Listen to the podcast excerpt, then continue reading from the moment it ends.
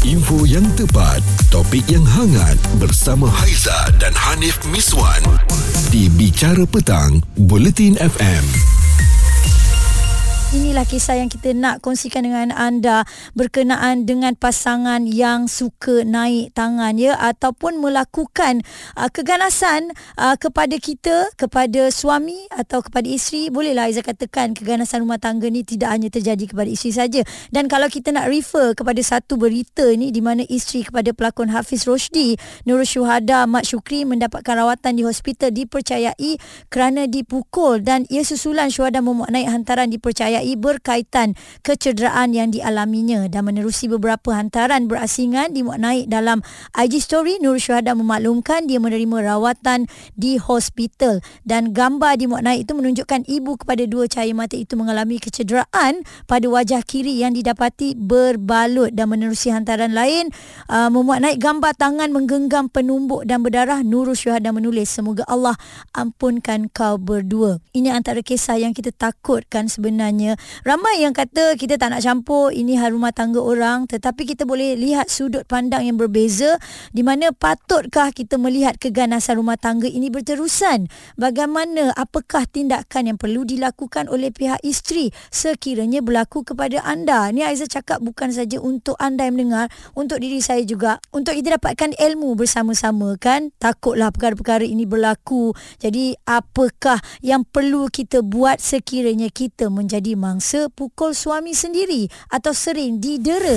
Info yang tepat, topik yang hangat bersama Haiza dan Hanif Miswan di Bicara Petang, Buletin FM kes keganasan rumah tangga pukul bantai ya. Yang jadi mangsa selalu adalah isteri. Suami pula jenis yang memang panas baran tak boleh ada salah sikit sikit-sikit pukul sikit-sikit bantai. Sampai lunyai lah si isteri jadinya kan. Okey Ila pandangan awak macam mana? Kadang-kadang suami ni cakap saya lah yang uh, jaga awak saya sayang awak. Tapi tetap juga berlaku perkara macam ni. Bagi apa bagi Ila kan lelaki ni payah tak payah tak nak cakap sebab kita perempuan dah buat yang terbaik untuk dia orang kan. Lepas mm-hmm. tu bila bila dia macam contoh dia ada perempuan lain ke apa-apalah faktor-faktor tiba-tiba dia akan bagi dia akan luah dekat kita maksudnya dia lepaskan marah tu dekat uh, isteri dia sedangkan kita dah bagi yang terbaik untuk dia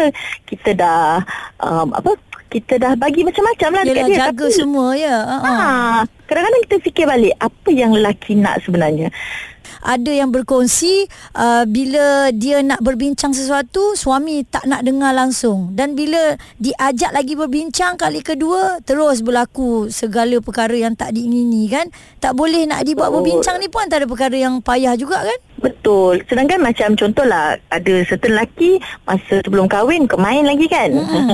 Bila dah kahwin tu dia tunjuk belang ha, masa tu lah kita cakap sikit pun dia dah naik berang dah. Lepas tu kita lah jadi mangsa je lah pukul. Mm-hmm. Lepas tu bila kita usulkan cakap yang dia dah pukul kan, dia akan cakap dia tak sengaja, dia tak berniat. Sedangkan takkanlah tak ada niat kan. Kau yeah. dah ya. pukul, mm-hmm. eh, boleh-boleh kau cakap tak ada niat. Ini hmm. lelaki. Payahlah nak cakap lelaki ni. Susah untuk kita tafsirkan kan. Kadang-kadang sebelum kahwin, okey lepas kahwin lain pula jadinya. Kalau sebelum kahwin tu panabaran, lepas kahwin baik tu Alhamdulillah ya. Tapi kalau sebaliknya, ha, memang wanita lah yang akan menjadi mangsa. Isu semasa, hiburan dan sukan bersama Haiza dan Hanif Miswan di Bicara Petang, Bulletin FM. Naik tangan ataupun um, anda ni tak kisah lelaki atau wanita menjadi mangsa keganasan rumah tangga dipukul bantai oleh pasangan. Jadi Haizah bawakan kepada anda Puan Atika, peguam syari'i yang bersama dengan kita. Selalunya orang akan kata isteri je. Sebenarnya betul tak ada juga kes lelaki yang dipukul oleh pasangan Puan?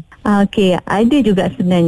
Uh, bukan sahaja, ialah biasa tipikal ni orang ingat keganasan rumah tangga ni perempuan, mm-hmm. isteri je kan. Mm-hmm. Mungkin sebab lelaki, biasanya rumah tangga lelaki lebih dominan atau lelaki yeah. lebih kuat sepatutnya lah. Mm-hmm. Uh, tapi ada je sebenarnya kes-kes yang mana lelaki pun menjadi mangsa keganasan rumah tangga. Mm-hmm. Kadang uh, sekarang ni mungkin ada lelaki yang mungkin lebih lembut sikit lah daripada uh, perempuan. Mm. Cuma bila perempuan tu mungkin kasar sikit, jadi mungkin ada juga uh, yang menjadi mangsa keganasan rumah tangga. Sebenarnya keganasan rumah tangga ni antaranya uh, orang-orangnya yang dikatakan sebagai uh, ke, uh, mangsa tu mm-hmm. tak semestinya uh, si isteri ataupun perempuan lelaki ataupun suami boleh jadikan mangsa juga mm-hmm. setakat mm-hmm. ni ada tak puan dapat uh, tindakan daripada suami yang menjadi mangsa ni kes-kes yang puan handle Uh, biasanya suami ni uh, bila dikatakan jadi mangsa tu mungkin dia pakai kes nusyus lah.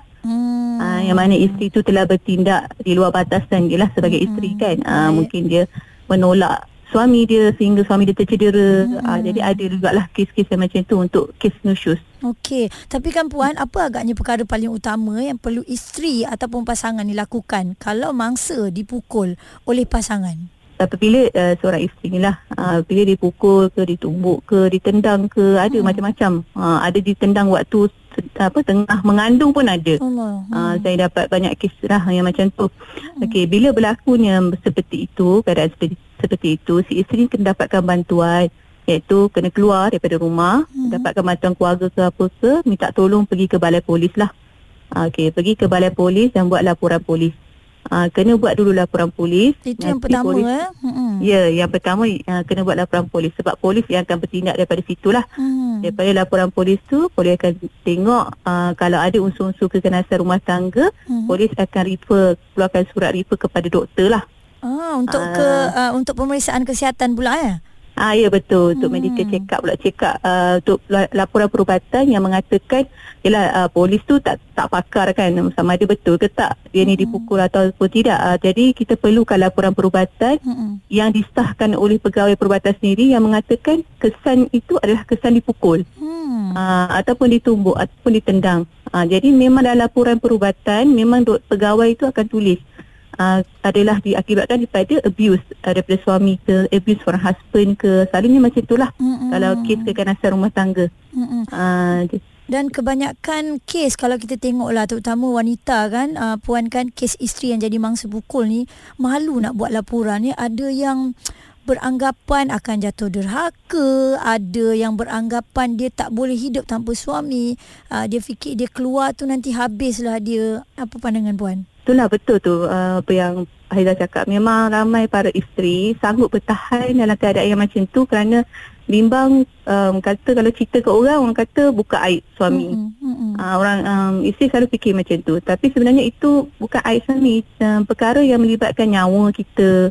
Uh, jadi perlu uh, ada satu tindakan lah. Uh, selamatkan diri ke sebab kadang-kadang ialah mula-mula mungkin tampar. Mm-hmm. Lama-lama kita tak tahu. Uh, dia dah biasa naik tangan. Takut kita tak buat apa-apa tindakan dia akan jadi lain. Uh, sebabnya yalah dia tengok isteri dia menurut perintah aja kan. Uh, hmm. dia ya kita ada memang kita kena taat pada suami kita tapi ada batasan dia. Jadi kalau dah sampai naik tangan melibatkan fizikal hmm. bagi saya itu memerlukan uh, tindakan drastik dari isteri lah bukan fikir dah uh, nak nak aib suami ke kan uh, dah kira macam kena selamatkan diri sendiri daripada rumah tangga tu lah. Hmm untuk hmm. yalah ada kalanya juga nak pertahankan anak. Takut anak nanti kalau jadi cerai berat anak tak ada ayah dan sebagainya lah eh. Puan eh hmm. kita tahu pikirannya kadang-kadang cenderung ke situ. Jadi sedikit puan nasihat kepada wanita-wanita yang sentiasa menjadi mangsa pukul bantai ini yang suaminya naik tangan puan untuk yang mendengar kita ni puan. Okey, nasihat saya um, untuk yang berada dalam keadaan rumah tangga yang seperti ini uh, perlu segera dapatkan bantuan jangan terlalu uh, uh, pencirikan diri ataupun terlalu risau dengan pandangan orang lain terlalu risau uh, pandangan suami terhadap dia iaitu m- mungkin kata keluarkan aib suami ke mm-hmm. apa um, bercerita tentang rumah tangga ke bukan itu bukan soal persoalannya sekarang persoalannya sekarang kalau dah dipukul ditendang dimaki apa uh, ditampar mm-hmm. uh, sampai melibatkan fizikal benda itu dah melibatkan nyawa kalau melibatkan anak lagi susah kan. Anak pula kena pukul kat nanti. Hmm. jadi bagi saya kalau sayangkan anak lebih baik keluar daripada rumah tangga seperti itulah. Sebab suami ni bukan tugas dia bukan memukul kita. Ha, nak mendidik bukan begitu caranya. Ha, suami ni tugasnya adalah melindungi kita dan menyayangi kita lah sebagai isteri kan. Dan kena pula hormati kita sebagai isteri. Jadi itu bukan cara untuk mendidik lah. Kupas isu semasa. Bicara petang bersama Haiza dan Hanif Miswan di Bulletin FM bercerita tentang keganasan rumah tangga ini uh, ada yang um, takut untuk ketengahkan isu ini tak nak langsung berkongsi tetapi kita ada puan Aisyah yang uh, nak sama-sama berkongsi kisah beliau apa yang agaknya puan Aisyah nak share dengan Haizan ni puan Aisyah Uh, saya kira sebelum berkahwin bakal suami saya tahu memang panas baran. Mm-mm. Dia pernah pukul kekasih kekasih dia kekasih dia AKA uh, sepupu. Oh. Uh, so uh, kira bila sebelum kahwin tu saya ada cakap kat dia, saya ada pesan, okey kalau nak kahwin dengan kita mm-hmm. tak boleh naik tangan. Kalau you naik tangan, memang saya takkan duduklah dengan you lah. Macam tu lah saya cakap dekat dia. Mm-hmm. So bila dah dalam rumah tangga pun masih ada. Tapi tak adalah naik tangan. Ah. Uh, lepas, uh, lepas tu kira kita pun terpaksa bergerak. Terpaksa bergerak. Uh, macam bila terpaksa melawan untuk untuk ubah dia lah. Kadang hmm. kita tak buat macam tu. Dia dia, dia punya dia punya tahap panas baran tu macam mana eh? Um, bergaduh tu bergaduh mulut macam tolak-tolak hmm. tapi tak ada hmm. sampai jatuh cedera tak ada lah. Hmm, hmm, hmm. hmm. Kadang-kadang kita melawan balik. Ya, okey. Untuk, untuk ubah ubah mereka. Uh-uh. Tapi kan Puan Aisyah kan selalunya kalau kita tengok lelaki yang begini je lah mungkin pasangan kita. Kadang kita boleh baca kan waktu bila yang dia ni nak mendidih sebenarnya. Kalau kita rasa dia dah nak ke arah tu kita macam boleh tarik balik ke atau macam mana? Okey macam dia dah faham dah saya. Bila hmm. bila bila dia start start nak gaduh tu saya akan diam. Hmm. Ah, bila bila bila saya diam dia faham. Ah kalau kata dia masih bunyi saya dah diam dia masih bunyi ah saya bunyi jugalah. Ah, okey. Maknanya ya. kalau maknanya Puan Aisyah memang takkan biarkan lah eh kalau ada rasa tak puas hati ni memang akan cakap je lah eh. Ah, ya. Hmm. Tapi Ella tu kita akan minta maaf jugalah. Hmm, hmm, hmm, hmm. Yelah, orang kata kalau dalam adat berkahwin ni, berpasangan ni, sedang kali dah lagi tergigit, betul tak eh? Bila betul, betul, pasangan betul, suami betul. isteri tu adalah perselisihan faham tu berlaku. Cumanya kita tak nak lah perkara-perkara yang terlalu apa serius sangat berlaku eh, seperti pukul bantai dan sebagainya.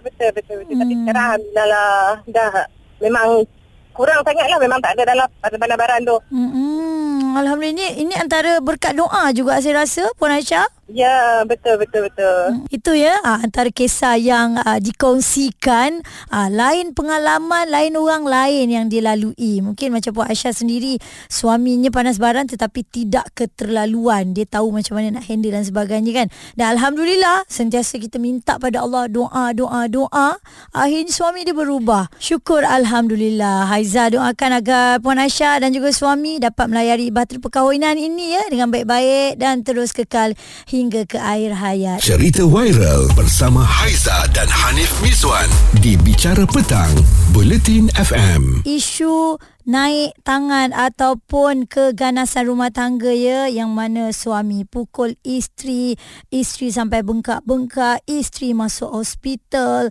Sebab kisah ni banyak dipaparkan dekat dalam berita dalam media sosial sampai ada yang koma dan sebagainya. Ini bukan perkara yang kita boleh pandang remeh tau. Memang betul kadang-kadang orang selalu sebut ini masalah rumah tangga dia lah kita tak boleh campur.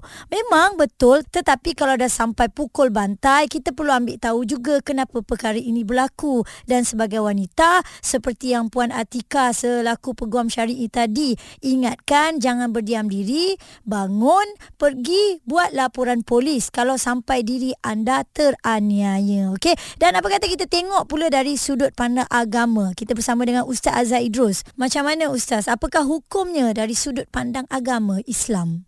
Dia gini yang mula-mula jika dia derhaka kita Nasihat. Allah kata benda Fa'izu hunna Tak usah gaduh ha?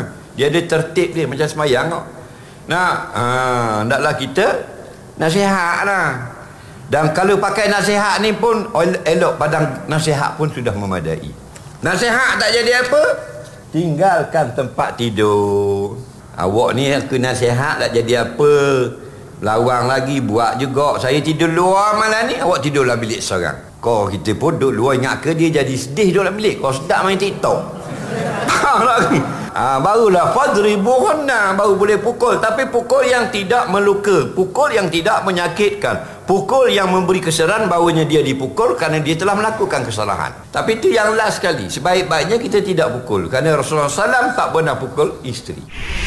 Itu dia perkongsian daripada Ustaz Azad Idros. Terima kasih Ustaz atas pencerahan dan kita harap ya semua yang mendengar ini ambil pengajaran bersama. Apa yang dipaparkan dekat dalam media sosial ataupun dekat berita. Tak kisahlah ini isteri sendiri ke yang keluarkan, aa, suami sendiri ke yang kongsi dekat sosial. Ada yang kata buka aib, tutup aib dan sebagainya ni.